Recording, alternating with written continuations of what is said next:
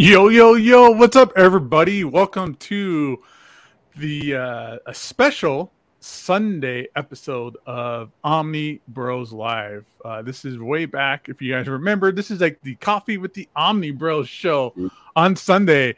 Everybody, my name is Gabe. Gabe loves 90s comics here on Omni Bros Live, along with my fellow compatriots. We do got my boy Lou, Comics Guide 101. Say what's up to everybody. What's up, brother? It's uh it's a beautiful Sunday over here in Miami. We're kind of just relaxing. Well, we may or may not get hit with a storm in a few days, so it's kind of uh, just chilling here. Are you getting the same storm that that Geo got? Is it coming up your way or? Uh, I'm not exactly sure what the name of the storm was that Gio got. We're just getting hit with a storm. But the thing is, if you've lived in Florida long enough, unless it's like a three, a category three of anything, Mhm. you're just like, eh, okay. Yeah. That's like coming from California. We're like, oh, the earthquake was only a four. Uh, Whatever, you know. yeah. Wake, wake me up when it's a wake me up when it's a seven. Yeah, Yeah, exactly. It's when it starts getting into like, oh, this is a four. I'm starting to get nervous. And this, what they're saying, if it hits us, if it hits us directly, it will hit us. Um, it'll be probably like a low two at best, so it won't be that bad. On the bright side is I I won't have to go to work, so I'm good with that. Speaking of the bright side, everybody, uh, Omni Bros Live, if you did not know, is sponsored by our wonderful, amazing sponsor, In Stock Trades. That's right, everybody. I haven't done this spot in a while. Um, InStockTrades.com, long, long time sponsor here at Omni Bros Live for at least five years. Best website where you can go get your all your collected edition uh, purchasing needs, omnibuses, trade paperbacks, hardcovers, Marvel Epic collections, anything and everything collected edition related, manga as well, up to 50% off. That's right, up to 50% off on all your awesome trade paperback and omnibus requirements and needs each and every week. We do a episode that will uh, talk about the new releases coming out every week. So always check us out on Monday for that and get your purchases done at instocktrades.com where you in the United States can get free shipping on orders of $50 or more. Awesome packaging, the best packaging, great customer service. InStockTrades.com has been sponsoring the show for a very, very long time. It's like five years. Um, and also, I think it's tomorrow. Yeah, tomorrow. Dang it, tomorrow already is the uh, in stock trades fifty dollar gift card giveaway right here on Omni Bros Live on tomorrow's show. That is at five p.m. Pacific, eight p.m. Eastern. So we give it away live on the show. So you do need to be here and hang out on the show to enter the contest and win that fifty dollar gift card. Also, uh, I think I got everything. Is it the whole spot for IST? It's been a minute since I've done it, but uh, yeah, visit in stock trade for all your awesome needs. And then also, everybody, uh, anybody here who's an audio podcast listener, Omni Bros Live, we are also on all your favorite podcast platforms and aggregators. We're talking about Stitcher, Spotify, Apple Podcast, um, iHeartRadio, anywhere. If it's on your phone and you want to listen to podcasts on it, you could find us there. Um, so subscribe there if you're a fan of audio podcasts. It's the same ver- version of this, but if you're more of an audio podcast person, that's going to be your spot to check us out when you're at the gym, on your commute, hanging out at work, all that kind of fun stuff for our show. So everybody also check us out there on all your favorite podcast platforms. Word. Man, it's been a minute since we've done a Sunday show. That's been off the It schedule has. for a while. Yeah, it's been great. It has. It has. I know there there've been a few fans that have been like, "Man, I wish you guys would go back to do Sundays because it just falls better on a schedule." Uh, but the reality is, Sundays is kind of a little busy for me and for pretty much everybody else, and that's kind of why we shifted stuff to Wednesday for a while. But uh, we didn't we didn't get to do a show Wednesday, so I figured, yeah, well, this Sunday won't be too bad. Yeah, might as well. It's fun. It's a nice little fun Sunday show. Yeah. Probably not going to run, you know, your typical Omni Bro three hour show, but yeah, this is always a good time to just kind of hang out because it's going to be like a Q and A session, everybody. So if you got questions, throw that into the chat. um, topics you want to bring up, anything of the sorts like that. So we're going to really make this really fun and malleable. Um, where we're just going to hang out, chat. You know, it's coffee, right? We're just hanging out, having a coffee. Um, shoot us some questions, some topics, some news, and we're just going to get into it and just hang out for yeah. the day. It's going to be a fun time. So, oh, I was thinking about this yesterday. Of uh, what are some things that we have lost in the last few years, and I'm talking about generational things, things that you and I grew up with, and stuff like that. And one of the things that first hit me really hard was we have lost the Saturday morning cartoons. That's they the worst. That's yeah, the worst. In my house, Saturday mornings is for cartoons. I still have watch. You still do it on Saturday morning. Oh yeah, definitely. Yeah. That's a that's a really sad thing that we've lost. You know, yeah. because we don't have things anymore. Like we don't really need like oh I have to be awake at seven thirty because mm-hmm. that's when Gargoyles is on or or whatever. You can watch. you can watch that. You can watch TV anytime, any show, anytime you want. Right. So there's no need of that. Oh, we I got to sit here and get my cereal, and I'm gonna be just planted on this couch. Or for me, I was planted on the on the floor in front of the TV with my cereal, just because you know the next four or five hours is all the best cartoons, and I'm gonna sit there and just watch cartoons for the rest of the morning. Yep, yep, yep. Because it was as long as it wasn't cleaning a cleaning Saturday morning where I had to get up and clean. That that's true. That's true. That's another thing. If you grew up in a, in a Latino household, the minute you heard Spanish music playing in the background, you're yeah. fucked your Saturday is done. Oh yeah, you you would wake up and smell the cleaning products. You're like, oh god, yeah. all right, I'm not gonna be able to watch Batman today. I'm gonna miss out on X Men. This is gonna suck. And it was the worst. Back then, you couldn't just be like, oh, I'll just watch it again later. Right. You know, there, there, would be reruns, but you have to wait till like summertime, you know, or right. something like that to catch up on any right. episodes that you missed if it got rerun. You know, a lot of times you watch something you never see it again you you go to school and all your friends are talking about it and you're like shut, shut, shut up shut up yeah. shut up. Like, oh man really? really? Cable showed up? Deadpool was in this one? What what? You know yeah. So it's, it's, or maybe you had a friend that recorded it and you'd be like oh dude yeah. like, let me borrow your tape if you recorded it. I usually record all, all the x i used to have like a household of just vhs's of all my old like cartoons and stuff i would watch. Yeah. yeah. i was the only one in the house that knew how to program the vcr for me, so I used to be able to like set things ahead of time. Like, oh, okay, 8 p.m. We got to watch, you know, I don't know, Malcolm in the Middle or whatever, right? And I was the only one that knew how to like record it.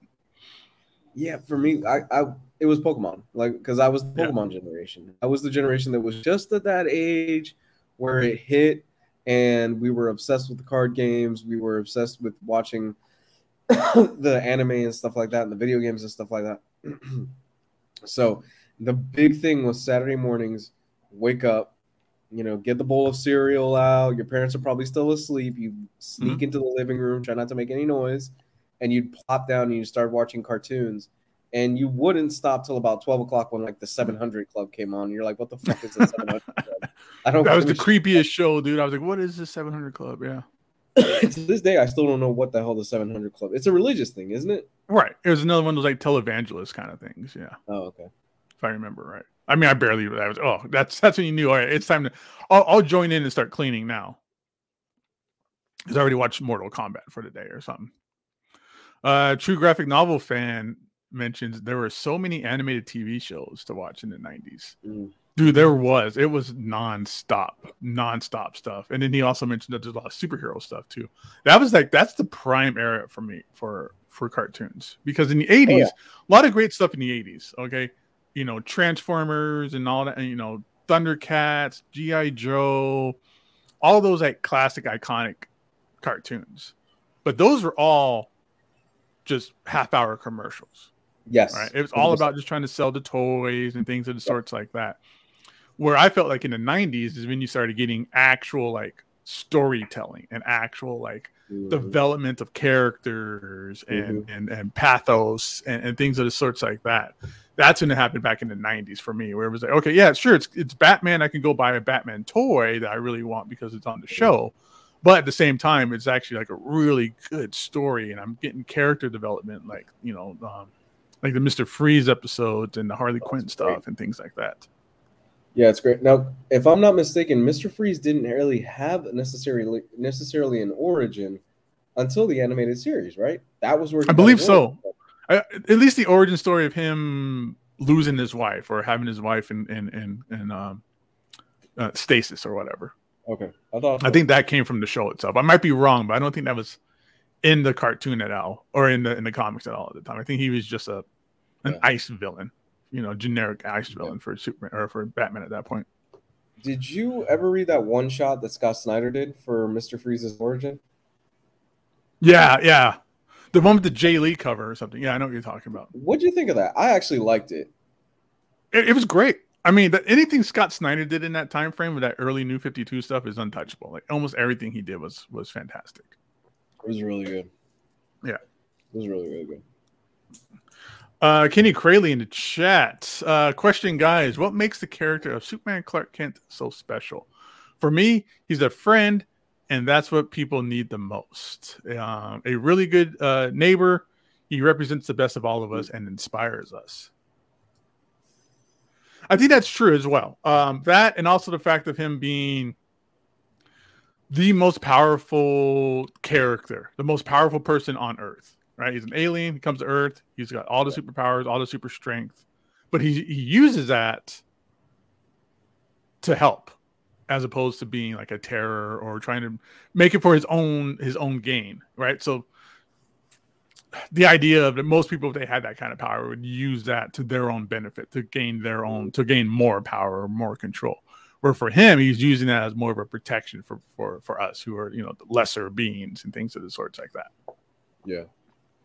Yeah, I I 100% agree with both of you. I think I think the thing that makes Superman fun is that at the end of the day Superman is for me the best iterations of Superman are always more of the lighthearted iterations or the fun ones. Mhm. I think Superman by his very nature is supposed to be a fun character.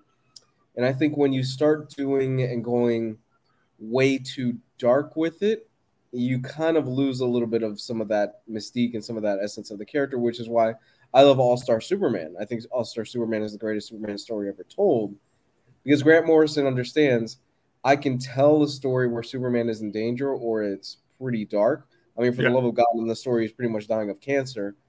And I could still make it lighthearted and still a very beautiful story and still a very touching and moving story. I think what the issue for me with the Snyderverse stuff is the best stuff with that is more of the lighthearted stuff. The time where he first learns how to fly is great. Mhm. 90 percent. I, I, Henry Cavill is still to me a great Superman. He just hasn't been given the right material to work with. And that moment where he's taking off and you see he's actually having fun with it and he's enjoying it, like this is a breath of fresh air in this movie because you're taking yourself way too seriously and, and so dark Yeah. in this that it's just not fun. I'm not really having too much fun with it, even though I do enjoy Man of Steel for what it is. Superman and Lois balances it out really well. That's a good Superman TV series. is it i haven't watched it yet It is. No, it is. I've seen the first. Uh, my Okay. wife and I started it. We've watched the first four episodes, I think, and we've been enjoying it a lot because they balance it out really well, and they they know how to strike a good tone. The first episode, he lifts up a car and he saves somebody, and then a kid comes up and says, "Oh my god, like cool suit," and he goes, "Thanks, my mom made it for me," and he gives Yeah. a smile and he flies off. I'm like, "You guys get Yeah. it. You guys understand the character."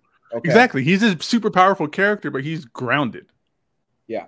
he's a grounded character and that's the best stuff or even um going back since you mentioned all-star superman he can still do like dark stuff in terms of like stuff that's kind of depressing like there's that issue of the uh, girl that wanted to jump off the building and he sits there with her and kind of talks her down and it's things like that. It's it's, it's him having humanity. Him being it's the same thing uh, there's a very kind of correlational line i think between someone like him and captain america whereas somebody who they have all this power but they're grounded and they're fairly normal typical people as well who just happens to have these superpowers that he, he keeps in reserve and he keeps kind of close to the, to the to the vest until he's needed until it's like oh here's this big super you know super villain vet or, or threat and then it becomes bang pow cosmic blow up you know fights and stuff like that but the grounded stuff is some of the best stuff and that's why and the humor and the things like that that's why still to today i think the best superman we've ever gotten is that uh timverse like justice league of america stuff Oh, it's great. It's fantastic. yeah or even that original cartoon as well you know just the plain superman cartoon itself that, that's some of the best superman we've ever gotten Mhm. outside of Yeah. the comics. You know, but it's a great representation. Yeah, he's super powerful and he's leader of the Justice League and all that stuff. But you know, still he you know he hangs out with Jimmy and him and Jimmy have coffee and hang out and eat and he, he dates Lois and and at the same time he battles Darkseid. You know, things of that sort. So Yeah, there's a there is a reason why movie wise I still think well the Brandon Routh one wasn't bad. I think it, I think it was it was okay. I I think it was fine up until the moment that he had a kid, and I was like, oh, Yeah. Yeah, which I mean that always ruins like these types of characters for me. Is when they start getting married and having kids, and then it just turns into like, all right, well, now I got to worry about my, you know, my property tax. Well, I, I mean, Superman and Lois is- deals with a lot of that stuff, but I think they balance it out pretty well. He has Okay. two kids in this, and you know, most recently in the last, what would you say, ten years, Superman has a son now. Um, Yeah, and that's great though because it was because in the movie it was like a nothing wrong about being like a bastard child or anything like that, but it's just the fact that they just kind of just sprung it on out of nowhere, right? Yeah. As opposed to being like, oh hey, you know, him and Lois, you know, you know, you know, they they're a family and they were brought. To, you know, that's that's the aspect right there. I just I just I just spit it out. It's because it's a family, whereas Right. opposed to in the Brandon Routh movie, it was just like, oh hey, Lois has this kid. Oh, that's interesting. You know, then like Yeah. you know the third act of the movie, you're like, oh, it's Superman's kid. You're like, oh well, that's kind of weird, you know. But for Mhm. you know, Jonathan Kent is the best addition they've done to Superman. They always try to change Superman up, give him Yeah. new wacky powers like solar flare or, or, or, or things of the sorts like that. But him having a son and that interaction he had with young Jonathan and Super Sons, the best thing we've ever gotten, and the worst thing that ever happened is when they aged him up and took that away from us. I agree. They should have kept Jonathan Kent as a 10 year old kid forever.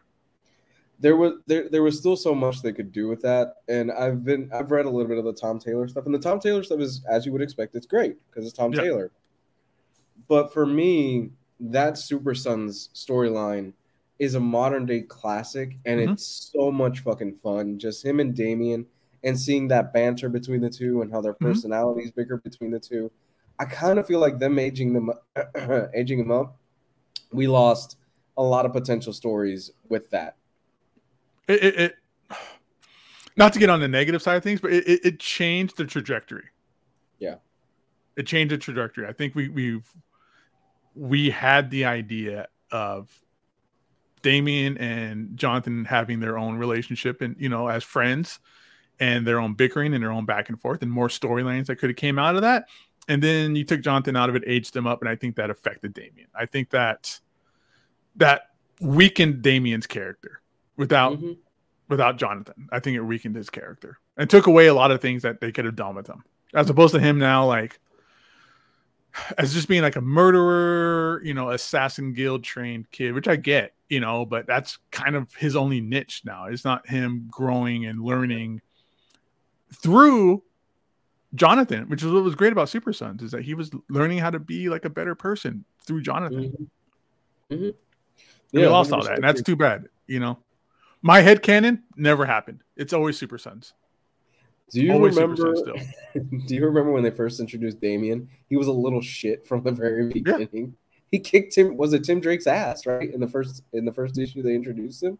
Yeah, yeah, they got into a fight. I don't know if it was the first issue, but yeah, there was a yeah, they they, they battled a lot. Yeah, Yeah, yeah. Damian just shows up on Bruce Wayne's doorstep and he's like, "Yeah, my mom's Talia al Ghul. You're my dad, um, and I'm here." well, it was the thing of like, yeah, where again he, it, it- Grant Morrison introduces his character right, and nobody knew what to do with him. They even Yeah. killed him. They even killed him at one point. Spoilers. But it was the idea that he always, what I liked about it, and what I always saw was that he always needed some kind of an anchor to be a grounded character because he was a trained assassin. He was just a murderer machine, born, bred, grown up, raised as a killer.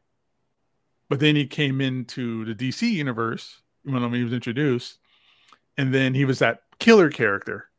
But then he got hooked up with uh, Dick Grayson as Batman. Yeah. And he was learning stuff through him. He was becoming a better character, a better person through Dick. And then I, New 52, he got he got hooked up with his dad. Him and dad, him and Bruce you know started developing a father son relationship, and he was learning stuff through his dad, being a better character through his dad and a better person through his dad.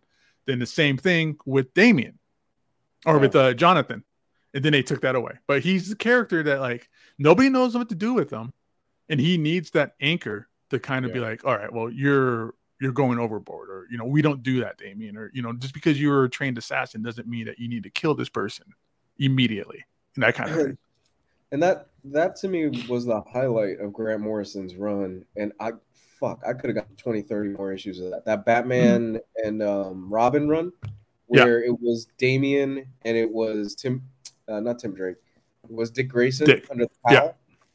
i could have gotten 20 issues of that with uh, what was it? Not Jerome Opeña. I'm blanking on the artist. Um, uh, it was Frank Quitely, Chris Burnham. Yeah. yeah. The artists on that were great, and the thing is, it only lasted like ten fucking issues. Oh god, I was so pissed when they killed him, and then they ended the series after about ten issues. I'm like, you got to be yeah. kidding! This was so good. Why didn't you keep this dynamic? I could. I I honestly would have loved to, for them to continue doing Dick Grayson mm-hmm. under the cowl why oh, yeah. did they not keep going with that? I, I, I, we've gotten so many fucking years of Bruce under the cowl, and then they st- you got so many great stories out of that. You got Scott Snyder writing Black Mirror, which was mm-hmm. to me his still best, the still best thing that oh, he's yeah. written. That's better than than Court of Owls. Yes, hundred percent, hundred percent. The Black Mirror is still the best thing he's ever written, and the final fucking page of Black Mirror is haunting it is mm-hmm. chilling how that story ends because you don't know with the baby in the this, carriage thing. you don't know how this is going to play out mm-hmm. because technically the bad guy won in that story. Yep. And that was the first time that we ever seen the return of uh of Jim, James Gordon again, and he ended up being like this crazy psychopath. Yeah, that that those like last couple of years of DC right before the New 52 reboot was some of the best stuff I liked as well. So Dude. that and then going into New 52.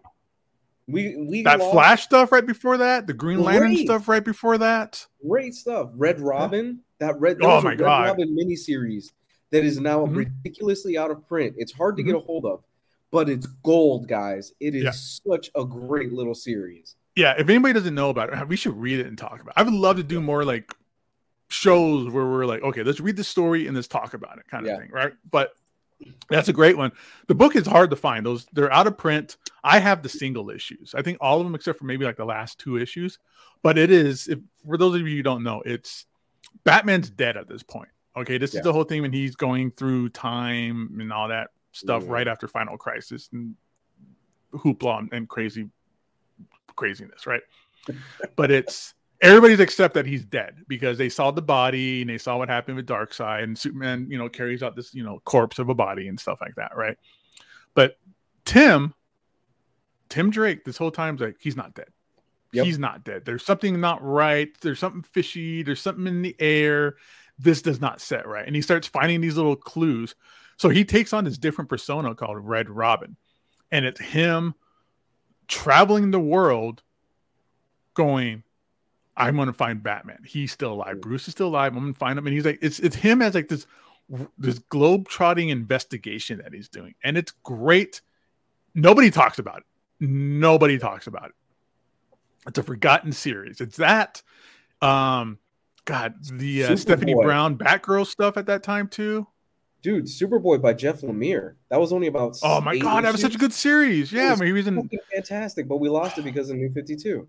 Yep, we lost a lot of good stuff for New 52. But oh, that Jeff Lemire Superboy stuff, damn it. I, I totally forgot about that till right now how good that stuff was. God. He's dealing with the existential crisis of who he is because he's like, I'm a clone. Well, it's the whole thing of him dealing with being part Lex and stuff too. Mm-hmm. Yeah. Damn, I forgot about that series. I'm going to look that up. It's worth reading. Red Robin. All right, if we're going to do recommendations real quick, this is a recommendation yeah. show real fast even you got like who cares? Go go on like readcomics.com or whatever and just read these books. You know, do it digitally. I don't know if they're available on like the DC app or or or, or whatever. Any mm. it, by any means possible. Yeah. Check out Red Robin. Check out that Jeff Lemire Superboy series. Yeah. It's fantastic. Nobody ever talks about it. It's one of those things where it's like, oh, this is my precious little book that nobody knows about. I'm just gonna put it away. Yeah. Man, good stuff. It's a shame. It's a damn shame. You know, we look and and there's there's always these little hidden gems that you're unless you know you're gonna miss out, which is a shame. Yeah, but you know, it's one of those things where it, it it's not doesn't count anymore or however you want to count it or whatever but it's still there. You can still read it and you can still have it for yourself and read it and have that experience. God i think that red robin series was written by was it fabian nicieza? I think for a while he wrote that series. It was so good. Uh let me see. Fabian yep nailed it. Yeah guys it's on you can read it on comixology unlimited. I think most of it is up there now. Okay it's actually a pretty lengthy series. He's got It's like a it's like 20 25 issues, something like that, yeah, maybe. It's about 25 issues. Okay. And what about that Superboy? Look at that. Uh, you know what? Just look this up, man. We're gonna fucking bring this shit up here. We're gonna do some screen sharing. Any more questions in the chat? That was a great one, Kenny. That really brought us into like a we felt we kind of fell down a hole there real quick. Yeah, yeah, yeah. But I agree with you. I think the, I think the thing is Damian is always strongest when you pair him with somebody else where he could play off of that other person. Is what mm-hmm. that's the thing we've noticed so far with the character. I don't think we've had a few people try to write him by himself for the most part, and it doesn't quite hit. I know some people say that the newest series is okay. I read the first two issues and I was like, eh, not for me too much. Oh, you mean for Damian? Um, yeah, talking about Damian. Yeah, I don't like Damian either. Just just because I, I don't I don't think he's a good character. Like I get it that he's Batman's son, but I just don't think anybody's doing the right thing with him yet. They always go back to him being a piece of shit, which is unfortunate. And an assassin. Yeah, it's, he's and that's that's old. Yeah, it is. It, there's no growth, and that's why I missed the whole Super Son stuff or him being teamed up with Dick. He needs to be teamed up with somebody. Again, he needs to just be anchored and then and learn to grow and stuff like that because he's basically just a villain. Then, really, you know. Mm-hmm it's you could change the character for the better, but I think you could also kind of change him for the worse. Remember what they did with Red Hood? They took away his guns. Red Hood doesn't, yeah. isn't lethal anymore. So I'm like, he's Batman. he's just Batman with the red hood with the right. red mask now. Uh, so here's the uh, Red Robin series here. God, this is such a good series. Dude, I would kill for Garth Ennis to write a Red Hood series. Just you don't even need to make it in continuity. Make it a Black Label book. They really should bring it back because even if it's because the thing with this series is it, it's grounded and rooted, and it only exists because of that. That's a Batman, mm-hmm. you know, mm-hmm. trope, right? And once that was over, this this series was over. But it could have done so much more with it. There was a lot of potential for this character. They rushed Bruce back. Like, Bruce was like dead, and then two months later, oh yeah, we're Bruce is lost in time, and we're gonna get him. We're gonna bring him back somehow. Yeah, oh, I forgot how good this series was, dude. Are we doing a reread of this? You want to do one? I would like to. Yeah. I think it's on DC on the DC app. I'm pretty sure I can pull it up. Oh, it's available other means as well. Again, anybody, any by any means necessary, read this book. It's it's it's so un, under underappreciated. Give me a second. I'm going to see if it's on the DC app. Willing to bet that it is. And just so you know how old it is, there's Ryan Reynolds Green Lantern advertisement on. Yeah, I mean they were promoting it, hoping that was going to be like the savior of, of, of or, or, the start of a new comic book thing. Yeah. Oh, look, even this one when he teams up with Ra's al Ghul, and um, this is like one of the first times I think that I remember. God, what's the artist's name here? Um, Francis Manapul. Mm. was doing all the covers. Is this a Alex Ross? yeah,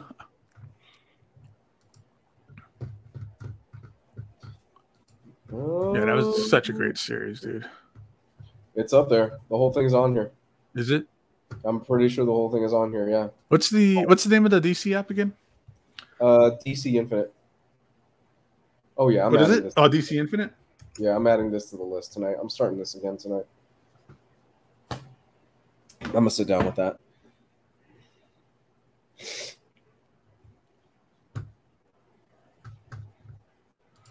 Oh, man, yeah, and then that's is, is, that Superboy on there too? Check that out too, because I don't have the oh. app, so I'm not looking.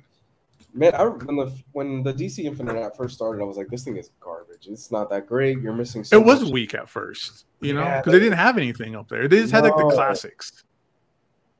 But now they've gotten it so much better, where there's a lot of great stuff.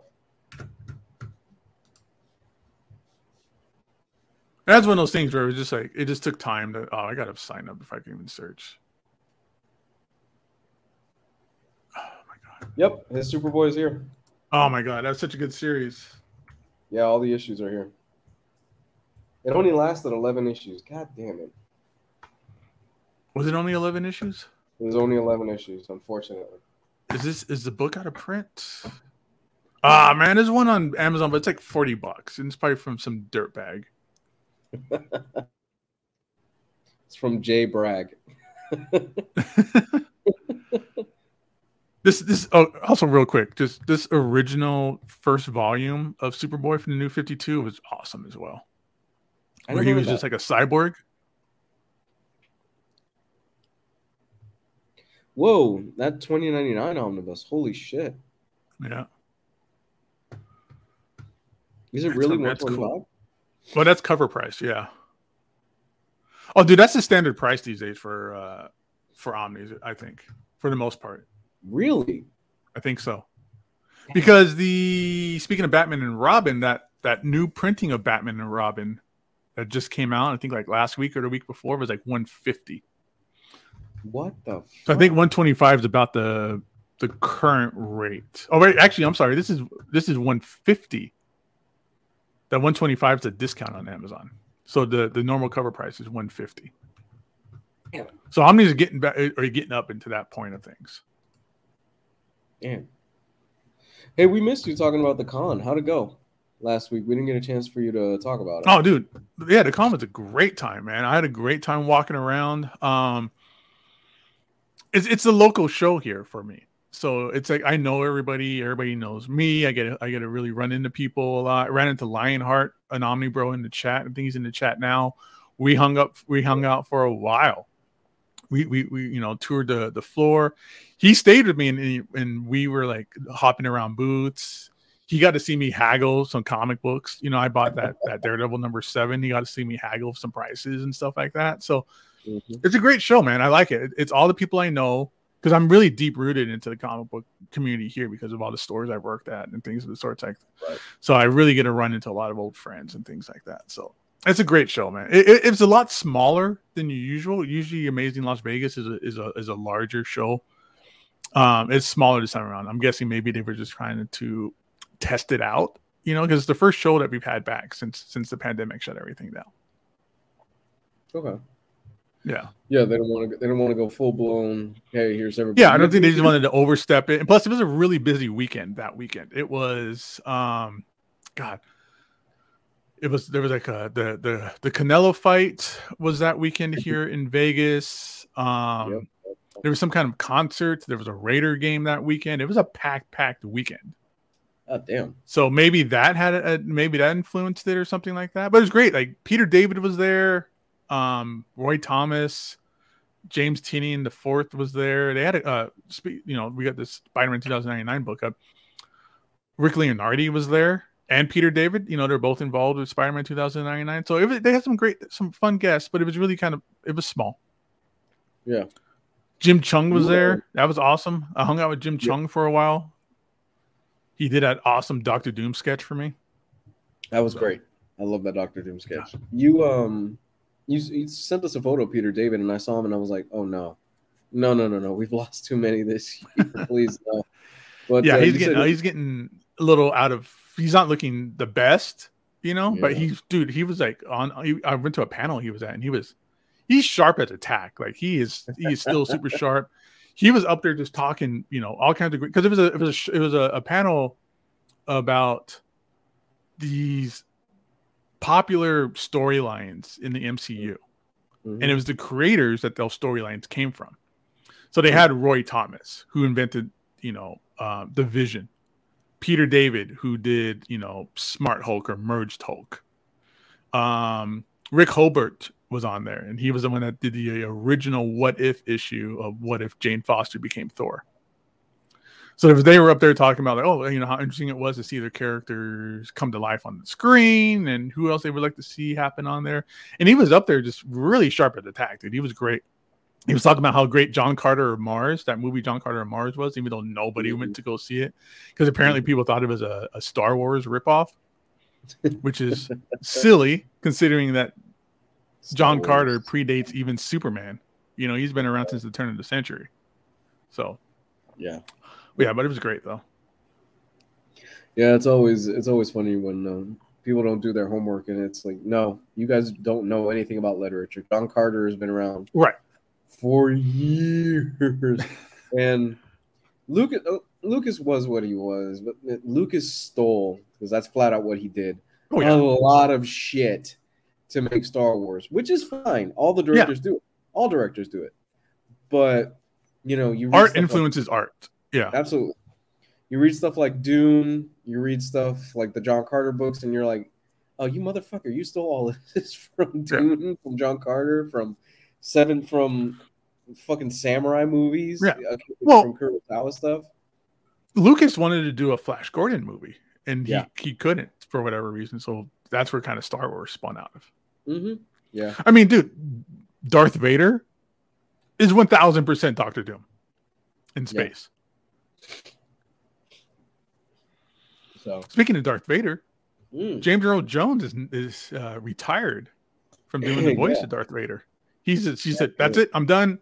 He signed over the rights, his voice rights, yeah, to so I guess Lucas, and then whatever like whatever that software is, I guess, or whatever, where you can kind of deep fake the voice and just put things together. So they can always use his voice as Darth Vader forever, but he just won't be recording any new lines. So he's done. But the the fact is that there's so much of his voice out there.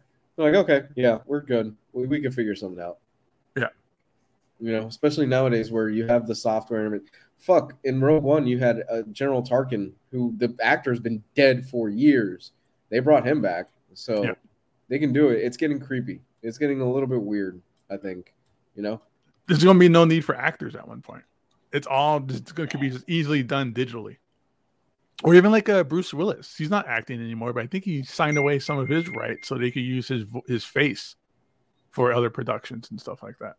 Yeah, it's it's it's getting a little bit weird as far as where tech is going and stuff like that, where you're getting all these deep fakes and things and you're de-aging actors and it's getting better and better every mm-hmm. friggin' time we see it nowadays so it's man it's weird we're it's hard to tell the you can't really skirt the line anymore like because before you can watch something be like oh that's cgi that's cgi that's cgi yeah. nowadays you're like i know that's cgi because it's it's the dragons don't exist but damn is that realistic it's you know good dude and you mm-hmm. see so I, I still have not come back to Rings of Power. It's just not. It didn't do it for me the first two episodes. Um, you don't like the uncle fucking?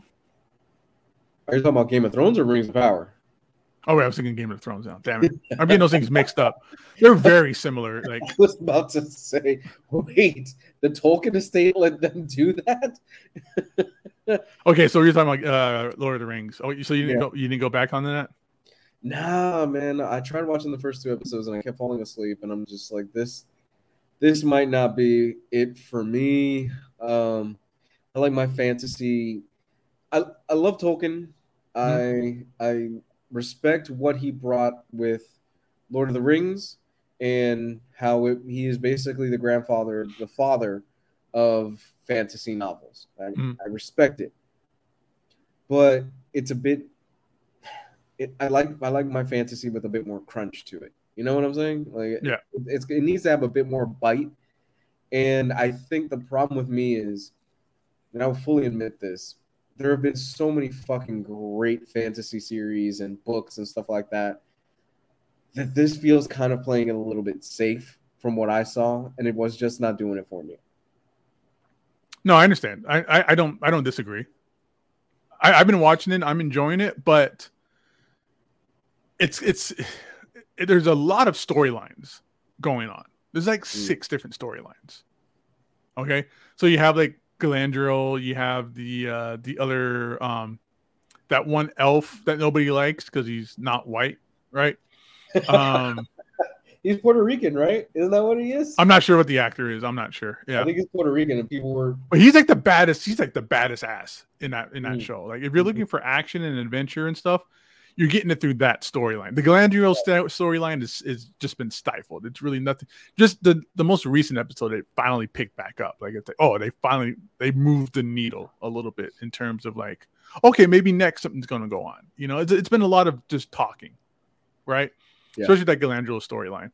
Um, God, there's the other storyline with the, the the kid who finds the sword. Like, there's a lot of storylines going on. The the um the not the not Hobbit people, the half foots or whatever they're called, harfoots. Yeah.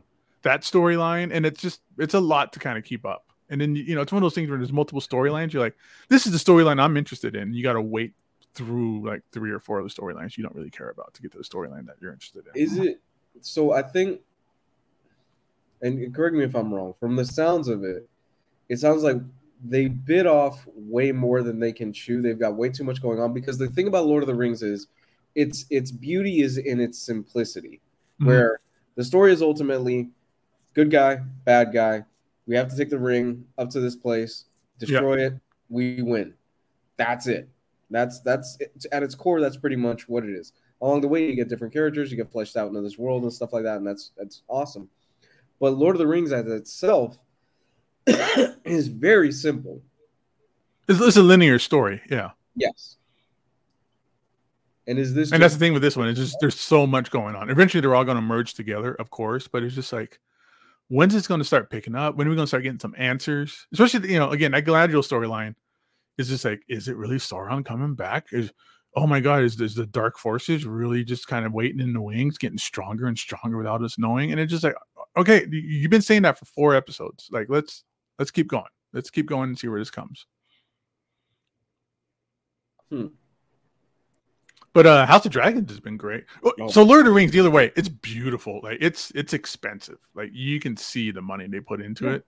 Oh yeah, yeah. It's the most expensive. It's the most expensive TV series ever made. Amazon sunk, I think it's like close to a billion dollars into the whole fucking thing, and they are they are gambling hard on this. And I got to be honest with you, I don't know if it's necessarily going to pay off for them. I don't know if we're going to get another season of this based on just what I've seen online, where a lot of people. I mean, you get your stereotypical idiot racists and stuff like that. Oh, elves can't do Right. this and stuff like that. Fictional characters, okay? there are dragons. There are talking trees. There's orcs. I think we can let the fact that there's a black elf slide, guys, or a Hispanic elf. I think we'll be okay. Um, so you get your typical guy, those, but I think also it's just not. I think in general it's just not connecting with a general audience. Remember, so I'll use this as an example. Remember when Invincible hit, where everybody was watching Invincible, going, "What the fuck is this?" Mhm. It caught like wildfire. Right. And it was the same thing with the boys, where the boys caught like wildfire. I'm not seeing the same thing with I this, where the general you've got the Tolkien nerds who they will eat up anything because they absolutely love Tolkien and they want to see Mhm. the interpretations of it. But I don't think this is catching with the general audience. Yeah, I hear you because there's no hook yet. Yeah. Like with Invincible, there was a hook the first episode. You see that it's Omni Man that kills everybody, right? The first, like, first, or was it the second episode? But they released it all together, whatever it was. So you got your, your your first taste. You're like, oh, okay, now I'm hooked in. There's something that's kind of keeping me involved with the story, and it's not so much of that with with Lord of the Rings yet. And again, it's already like four or five ish, five episodes in and there's no quite hook other than just like okay well let's, te- let's keep seeing where this is going. Oh more orcs. Oh who's this who's this guy that's like the leader of the orcs now? And there's just a lot of questions no answers yet for me. And I'm, i want the answers and i'm sticking around for it because i'm liking it. My wife and i are, are enjoying it together.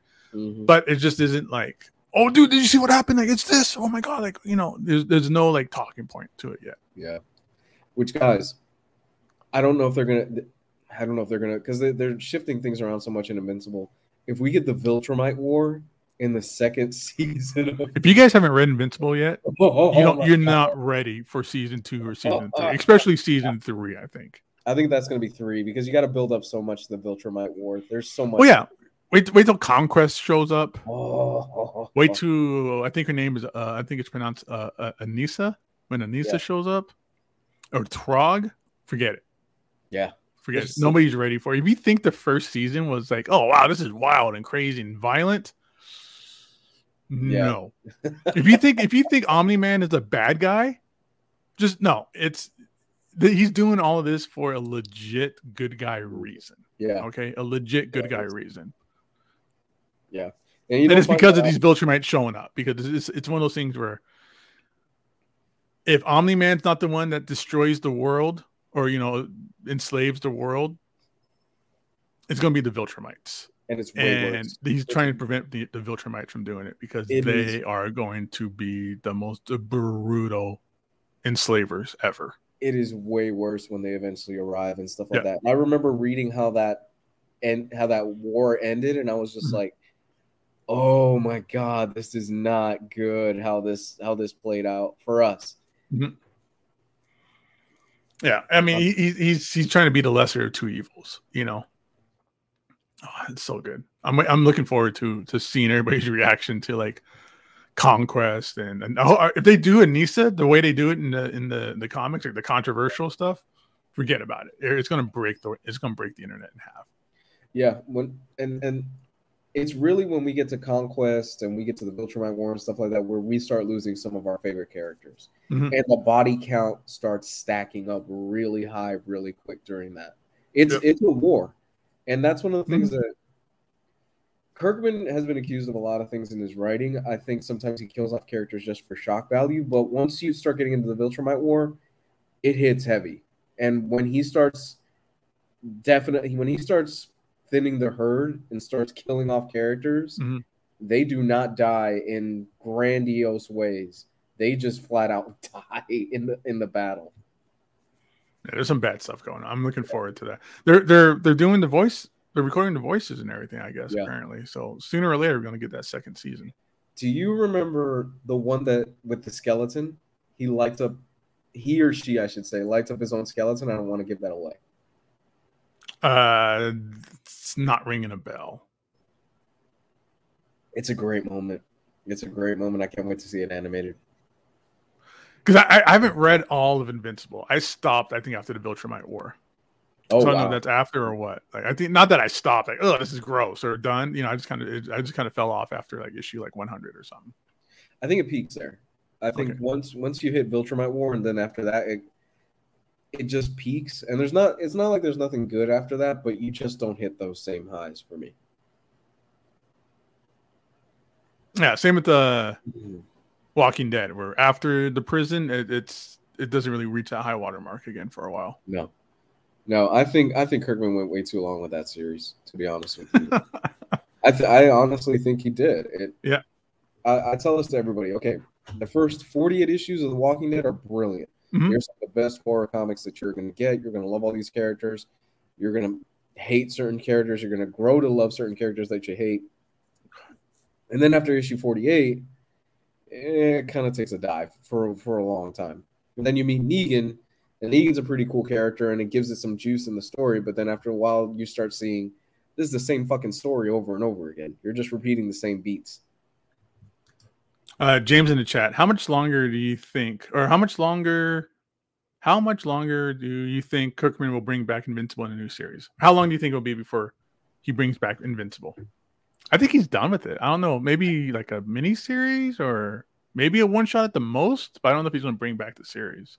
I don't think he will. I mean, Kirkman, because Kirkman had always said Walking Dead will have an ending, but Invincible could be the series that he could just keep writing and writing and writing, and eventually he was just done with the series, which is fine. It happens.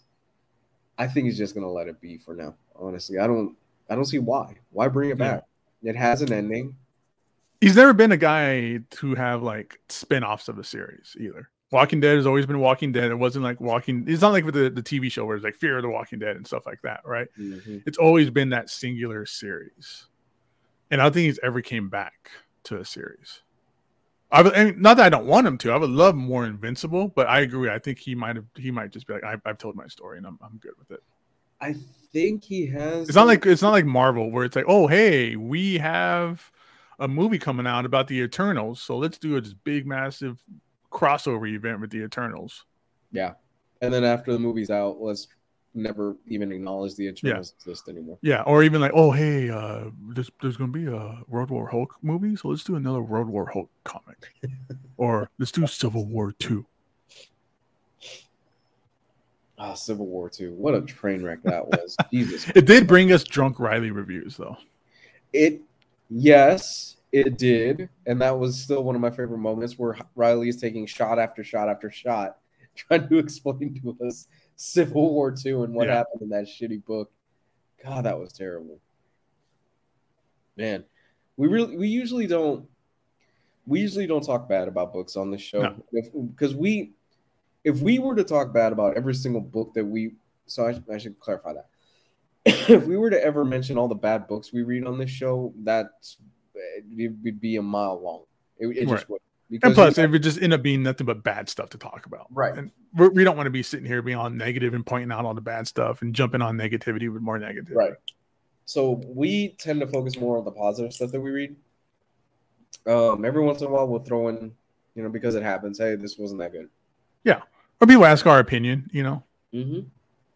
We never really come out and go, like, "Hey, this show is or this movie or this car, comic book is terrible. It's usually somebody goes, "Hey, what do you guys think about this?" and then we'll bring it up real fast or something. Yeah, know? we tend to stay pretty positive, and that's one of the things yeah. that I think uh, a lot of people like about our show. And that's why we talk about Jeff Lemire's Superboy or Red Robin. Yes, we do. Have you you haven't started any Black Hammer yet, right? No, I haven't read Black Hammer. I, I was contemplating getting that trade paperback omnibus that came mm. out a couple weeks ago. But no, I haven't read any of that stuff yet. You should. I think you dig it. I, have heard nothing but good things about it. I want to because it's again, it's one of those. Again, you know, we don't really read. Well, you you kind of do a little bit digitally, like single issues. So I don't know what good series are out there, and I don't want to just keep buying single issue after single issue after single issue after single issue to try and find books that I want because I don't want to, to store all those single issues. So I've been just kind of waiting in the in the in the wings as a trade waiter to hear what people are enjoying and then jump on jump on it when it comes out in trade. Mm. Like when that Chip Zdarsky Batman series comes out in the hardcover, I'm mm there. I'm yeah. there because everybody keeps talking about it. Um, same with things like Firepower you know, I jumped on it because everybody was talking about how good it was, you know, and I'm waiting for that. So, and that's the same thing with Black Hammer. I've heard nothing but good things about it, so I want to check it out. Yeah, yeah, I think uh I think we. I don't have the time to read garbage anymore. Is what I'm. Yeah, saying. no, the, and there's so much good stuff out there. I'm I'm a pretty voracious reader. I read a lot, a whole lot. I just mm-hmm. I find it entertaining. I find I find it calming. Um, like right now, I just finished I mentioned this on the show last week. I finished the first book, the second book, I should say, of Stormlight Archive. That was over a thousand pages, and I knocked that out. And I'm already at the book here about uh, 150 pages. I read 100 this morning from My Heart Is a Chainsaw. Really fun slasher book. And I'm reading right now Sean Murphy's White Knight stuff. So there is plenty. Is that White Knight stuff collected? How's it collected? I should say. Is it is it all is there one like book or are they all separate? Maybe the people in the chat separate. Out. It, all separate. I think it's I think it's pretty separate right now. They're split up into trades and stuff like that. It's fuck. It's White Knight, Curse of the White Knight, Harley Quinn, and if I'm missing anything, guys, correct me because I just started reading. Um, there's that Batman Beyond one that just came out too. The right? Batman Beyond one looks fucking badass. Yeah, uh, and there's, I think, a Red Hood one, if I'm not mistaken, or there will be one. Um, Sean Murphy's been posting a lot of the um, Batman Beyond stuff on his Instagram page, and it looks great. Yeah. I mean, Sean Murphy's an awesome artist. Yeah. Also, I'm going to pick up uh, anything Tom Taylor. I haven't. I've never read any Tom Taylor stuff, mm. and all I've heard has been great stuff about everything. Whether it's DCeased all the way up to um God, what is he doing? Everybody's loving these days. Um fudge. I forget, but it seems like anything with Tom Taylor's name on it has been glorious. Mm, yeah, he's he's kind of the it go to guy right now. We we're uh it's it's always fascinating to see somebody's star rise and then fall just as quickly. Uh, and this is nothing against the man. From all I've heard, he's a very sweet man, but Donny Cates was the it guy about two years ago, mm-hmm. and then for whatever reason he got on that Hulk book, and he like I, I don't think I've ever seen somebody's star crash that fucking hard that fast. So it's wild, man. It's crazy. You know, and it's not you like can't always you can't always stuff. hit homers. You know. Yeah, it's not like he's not putting out good stuff because he is putting out good stuff. His Thor run, I've heard, is still solid. Mm-hmm. It's that Hulk book, whatever it is, it just went boom. It might have been just too big of an idea, yeah. where it's Bruce Banner controlling Hulk as a like a mech or like a spaceship kind of thing or yeah. something, from my understanding. It doesn't help that he just came off of a modern day that he's doing. Oh god, then, then Immortal Hulk, yeah, forget it, dude. and that's the thing with the Hulk is that it's, it's it's hard to do. There's a lot of Hulk out there, and but very little of it is like essential, yeah. right? Yeah. I mean, like up until like Peter David, it's all just like Hulk versus the army for the most part, and you know, monsters of the week and weird stuff like that too, you know. But the character itself didn't really become like developed like significantly until Peter David. Yeah because I love Maestro. I think Maestro is one of the, the coolest like versions of a Hulk that they, we've ever gotten. You know. Yeah, and then there's a lot of uh, yeah, and there's all eh, whatever, and but it's always one of those things where like it's a it's a dud, and then all of a sudden something un- unexpected happens, like some new nobody writer jumps on board, and then it, mm-hmm. blows up again. So you got stuff like the Peter David run, and then after that, it's kind of a whatever book until Red Hulk stuff. Bruce Bruce Jones that Bruce Jones oh. run where where uh, uh, Banner's on the run. Mm-hmm. And then after that, like uh, Mark Waid did a run. It had an interesting concept, but I don't know if it really panned out that well. And then oh, Immortal Hulk. What's this? Immortal Hulk. Immortal Hulk. Immortal Hulk. And then this is like, okay, this is it's going back to its kind of horror story, body, body, body horror like idea and stuff and that was just a banger. Every every issue was just right. like the book to read. And Mantlo, Bill Mantlo's Hulk is well regarded.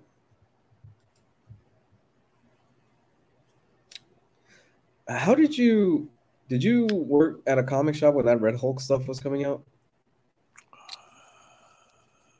I forget who's trying to remember if I was working at one or not. I, I probably was. I probably was. Who was the writer on the Red Hulk? Oh my Jeff, god, Jeff uh, Jeph Loeb. Jeph Loeb, right, right, right, right. How'd you feel about the Jeph Loeb stuff? I liked it. It was it's one of those things. So it, it, it's it's. It's I was there for Ed McGuinness. It's I was there for Ed fun. McGuinness. The art Dude, is gorgeous. Yeah, Ed McGuinness's Hulk is untouchable. Like he yeah. draws some of the best Hulk, I think. Um, no, it was good, but it was just it's it's it takes a while to kind of get the reveal and actually a footing on the character. All right. And it's just Hulk kicking everybody's butt and doing things Hulk shouldn't really be able to do. You know, like, you know, carry Thor's hammer around and, and, and stuff like that. But it it's it, it's it's it's great. I liked it a lot. Mm-hmm. Um but it was just after Ed McGuinness left the book. I think my my enjoyment of that book probably dropped like 65% because then he kind of got on these artists who just the, the artwork wasn't doing it for me. Like Ian Churchill came in and he had his cartoony mm. style, and it, it, didn't work for me, mm-hmm. and things of the sorts like that. And then the idea of like, oh, okay, we all know who Red Hulk is. It's obvious. Wait, it's it's Thunderbolt Ross. It doesn't make sense. You know, it's one of those kind of things too. The reveal was kind of just didn't didn't hit right. Yeah, but I remember that being huge. I remember when that was coming out. That mm. was actually that Red Hulk reveal. Everybody was wondering, like, who the fuck is Red Hulk? Yeah. And well, because everybody thought it was going to be Steve Tolbert hmm. because the whole laser beam that caused it to happen, Steve Tolbert was right there and got hit by it too, or something during uh, World War Hulk. Mm-hmm. it did end up giving us that Red Hulk series by uh, Jeff Parker. I think it was. Was it Parker? Oh, that was great stuff. The Jeff Parker, Gabriel Hardman stuff. yeah, that was so much fun, dude. Where where where, where it was Hulk getting like his butt kicked again, where it's like, okay, you, Iron Man came in and beat him up, and Thor came in and beat him back up, and he, all these characters getting these like revenges on him and stuff. it was so much fun because he had been. So, for those of you, this is another underrated gem that you guys definitely should pick up is the Jeff Parker Red Hulk stuff that he did. Yeah, it, it starts later in the series, like issue forty or something like that. Yeah, right, right. I don't think it even lasted that long. And the general premise is Red Hulk has been kind of depowered So he, they scale the power level down with him, and you've got a bunch of people that are like, "Oh, you motherfucker!" and they they come after him and they just want revenge, and it's him fighting all these people. I think the first issue is, or one of the first issues is like you said, him versus Iron Man, and mm-hmm. Iron Man whoops his ass throughout that book, and oh, it's yeah. so much. It's a fun book. It's a good. It's it's a good series, dude. Because if it's just like okay, well, it, it's great because it was kind of getting stag for a while. Mm-hmm. You know, mm-hmm. it was okay. You know, all right. I guess we're just kind of running through the hoops of things, and then Jeff Jeff Parker comes on. And, oh, okay. Now we got a new vision, a new idea, and it worked. Yeah. Uh, James Abel. Let's see. Uh, Batman White Knight has a oversized hardcover. Curse of the White Knight has an oversized hardcover that comes out this week. He thinks. All the other stuff is in trade paperbacks and floppy still. So they are like, I need to get that stuff because that first White Knight was was so good, was so good.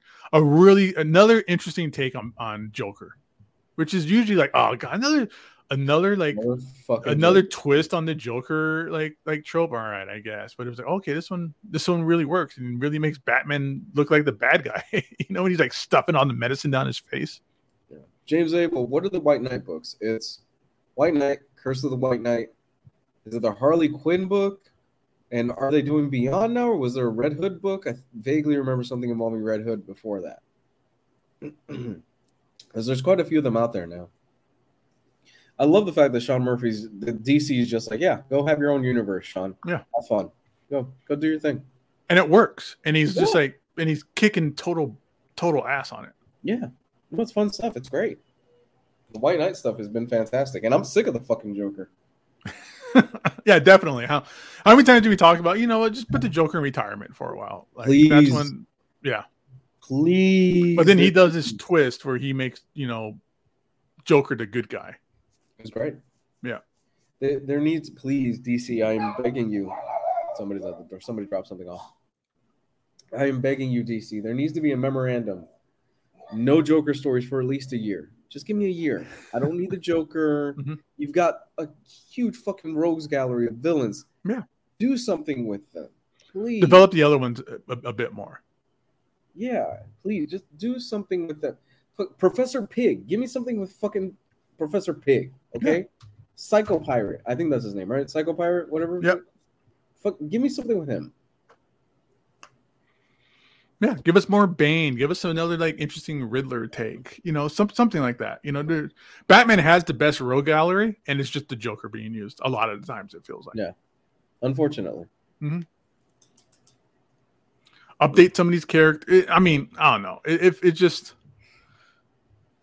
not to be like that anti-corporate comic book kind of you know like you know discussion, but it just feels like they're playing it safe, right? They don't want to change their characters. They don't want to evolve the characters anymore or something like that. Because once you do, it's it, it changes the idea of like, okay, is this going to be a sellable item more? You know, stuff of the sorts like that. Uh, James Abel, thanks for the reply back, brother. Uh, we have White Knight, Curse of the White Knight. Mm-hmm. White Knight presents Von Freeze. White Knight presents Harley Quinn. Um, and the uh, and White Knight presents Red Hood. And then currently, Batman Beyond White Knight is the ongoing series. Okay, so I, need to, series. I need to read that. I need to read that Red Hood series. I didn't realize there was that much. I thought it was just like three series. I need to read that Red Hood because I bet that's good. I bet he actually shoots his guns. actually has his gun. He's probably out there murking fools. Yeah. Oh my! Was Sean Murphy? Yeah, he probably is actually. It probably looks amazing. I'm sure he probably drives some badass motorcycle, knowing Sean Murphy, and you know he's such a gearhead. Mm-hmm. He is. He's a motorcyclist. I think he has a tattoo of like a gear shift or something on his hand. I've yeah.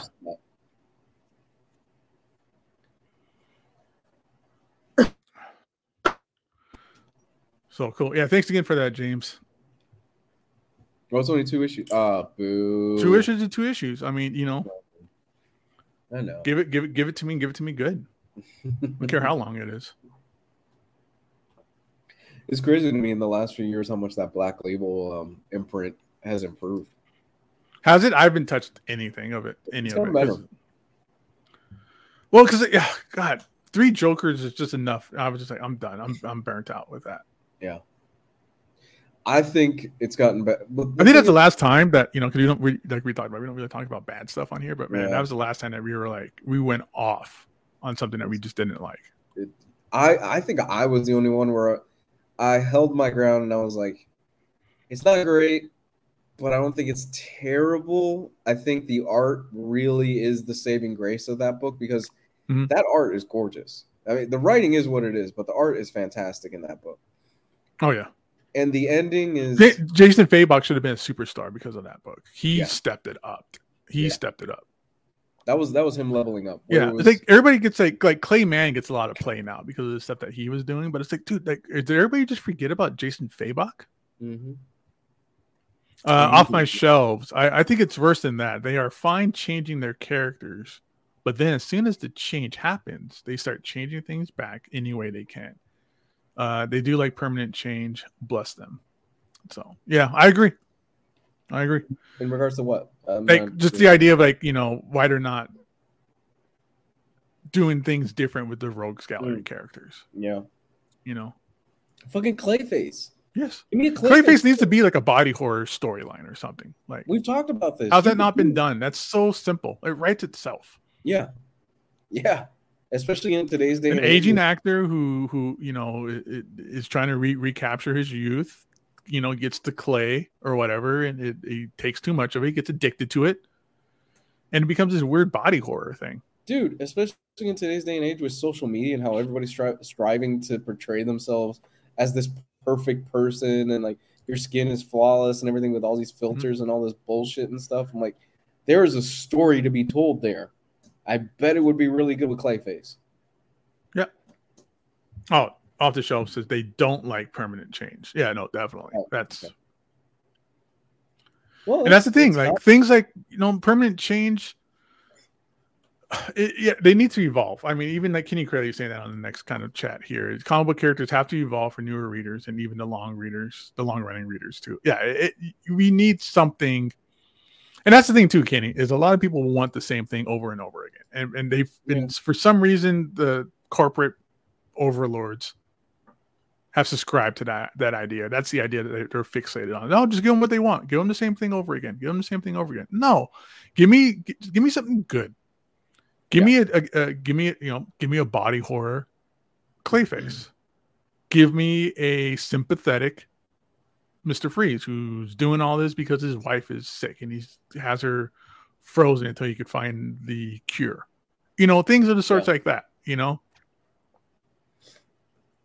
Yeah, it's but it's such a fine line because when you change something to because we are how am I going to say this? Okay.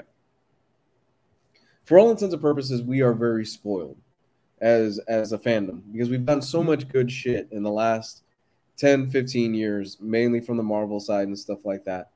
And we want what we want and when they start changing things a bit too much, you get a lot of idiots online that start bitching and moaning because you're changing things too much. I mean, Jesus Christ, we saw how many people lost their shit over the fact that Namor is now from an Aztec origin, and they changed that up, which that looks fucking badass. I can't wait to see that on screen.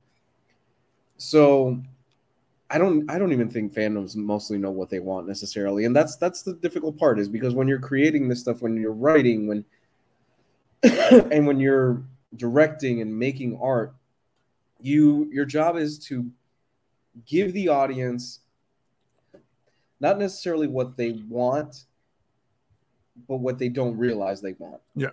I think it's also, you know, it's a vocal minority about these things, right? Yeah. It- you know, it- people don't. It's like I don't know, like I don't call my my cable company Yeah. when everything is good. I call them and, I, I'm upset about something, or something's not working right, or I need help, right? And that seems to be the thing with people who are, you know, who have a problem with something. They just want to just throw it out there, and that's what they're listening to. It seems like negativity gets more attention than the positive does. stuff. No, it does. Yeah. It totally does. That's how you got these and that's the YouTube stuff that makes things change is this negativity stuff or oh how come we just can't have this back the way it was or i liked the way it was like this before and people so they just get into that mindset it feels like it's not like no let's let's evolve this change let's take chances Right, right, right. And people need to realize Marvel and DC aren't making movies. they're not specifically making movies and they're making stuff to cater to the hardcore fans because the hardcore fans are this small in the mm-hmm. grand scheme of things. They they really are. But the problem is that social media and stuff like that has trained us to think what I say is so important, and all these people around me agree with me that I have to be right. Right. Not necessarily the case, man. Unfortunately, yeah. you know, especially if you're like a clout chaser on on on social media, the right. negativity stuff gets you your attention. There's gonna be stuff they're gonna change, and there's gonna be stuff because they're trying to reach a broader audience. They just are. Mm-hmm. They they are. You know, they had to change. So a great example of this is Sandman. They've been faithful to what the spirit of Sandman is, but they can't do the Sandman series from the books because Sandman is barely in the books. Yeah. So if you were to do the Sandman series from the books beat for beat,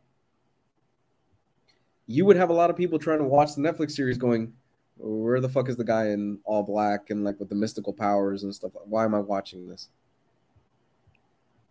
Yeah. So, I mean, you, you know, we talked about it before. You know, we'll see what happens.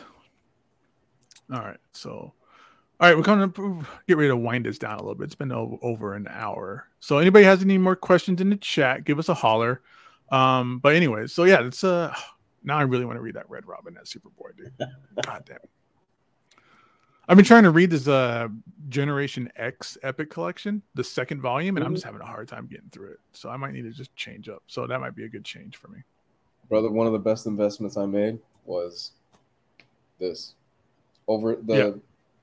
the iPad, but like the newest version of the iPad, the oversized, fucking huge as hell, like yeah. 13 inch monstrosity. Is that the um, Pro? This is the yeah, this is the top of the line one. Okay. And I cannot recommend this enough to read comics on and stuff for me personally because I'm I'm digital yeah. now for the most part. I just want to read good books. Good. That's that's all I care about. Yeah. I just want to read good books and good stories that I can just fall into yeah. and just get into. I have the Marvel, but there's just honestly, dude, there's so much good stuff out there, and I'm trying to get the books, and it's just becoming too much. I just don't want to get overwhelmed with unread books again. You know, I need to finish my those the Immortal Hulks I want to get into the Sonic books, but you know, again, it's just like, oh, I'm trying to just read stuff, right? So I've heard that's anyways. good stuff. Yeah. All right, everybody. So let's go ahead and thank our sponsor one more time. This is brought to you all in part by InStockTrades.com. You can find all the best deals for your omnibus, trade paperbacks, hardcovers, mangas, anything collected editions, you want to check out instocktrades.com. That's going to be the place for you to go each and every week for your new issue or your, your new releases. Um, new releases now drop on Tuesdays at 9. I think it's 9 Pacific, 12 noon Eastern now. So they go out a little bit earlier. Um, free shipping in the United States for all orders over $50 or more. Awesome packaging, incredible customer service from our great friends over at instocktrades.com. Everybody check them out. Um, also, with that said, um, the podcast again, the audio podcast, find us on all your favorite mm-hmm. podcast platforms. Throw us a sub on there. Um, I think I might, I'm on that double check today. I think we're like we're getting to the threshold where we can start monetizing that, so we get a little bit more going our way to keep the lights on with the show and everything. And review us, please. So, Every review helps. Yeah, definitely. You know what? Give us five star reviews if they pop up, I'll definitely, you know, maybe you start reading them on the show or something like that. So that's always interesting and fun. And great, great support from everybody that's been listening and watching forever. We appreciate all you guys in the chat. Join us tomorrow. Same Omnibros time, same Omnibros channel. Uh, 5 p.m. Eastern, 8 Pacific. No, wait, 5 p.m. Pacific, 8 Eastern. Tomorrow is the $50 uh, in stock trades giveaway our boy Kenny in the chat won last week or last month. So it's anybody's game, but you have to be here watching to win that gift card. So everybody, uh, thanks a lot for showing up. We'll catch everybody tomorrow. Oh, Lu, where can everybody find you at? You have to unmute for that to work first. My bad, dude. That's okay. Uh, right now, the only thing I mean, just go watch my old YouTube stuff. I mean, I have Twitter, but I've uninstalled it on my phone at this point just yeah. because there's so much garbage on there. And let me tell you, removing Facebook and now I just pretty much removed Twitter has been one of the best things for me. Oh my god. It's been one of the I, I recently just deleted uh, the TikTok app off my phone. Because yeah. it's just I was just like, I'm not getting anything out of this. Like in terms yeah. of like the things I'm watching, it's just it's just I'm not getting any. I'm I'm going on there looking for comic book stuff and comic book people yeah. and things like that, right? And the ones that I'm finding are just not doing it for me. So whatever. it is it is the weirdest shit because I ca- I there was about a 48 hour period where I would catch myself just reaching my for my phone to go to Twitter, and mm-hmm. I'm like, I don't have this installed anymore. What am I what yeah. am I doing? And I didn't even think about it. It was just almost instant. It's the weirdest shit. Uh, speaking of social media, follow Omnibros Live on Instagram. We are on Instagram. That's where I throw up all the stuff that we talk about, links to the show, news articles, and things of the fun stuff like that is on our Instagram. Um, and I'll say to everybody, I say it on there as well. Tag us, tag us in your hauls, tag us in your shelfies there, and I'll I'll mm-hmm. reshare them in our story. That's always fun to look at and stuff. So. Mm-hmm try to be more interactive there on the social media on Instagram because on Instagram it's a lot more interesting and fun, and it's all about books as opposed to other other things. So follow us on Instagram. Uh, I follow back if you're a uh, an account that's uh, all about comic books and omnibuses. You know, I always always follow back those accounts. If it's an account where you're on private, you know, I'm not going to request it. If you're private, obviously you want it private. Um, or if I look and it's all like food or random things, if it's not comic book related, I don't follow back. So, but yeah, we're all there. Uh, follow us there, everybody. Have a great day and enjoy your Sunday, everybody. Peace.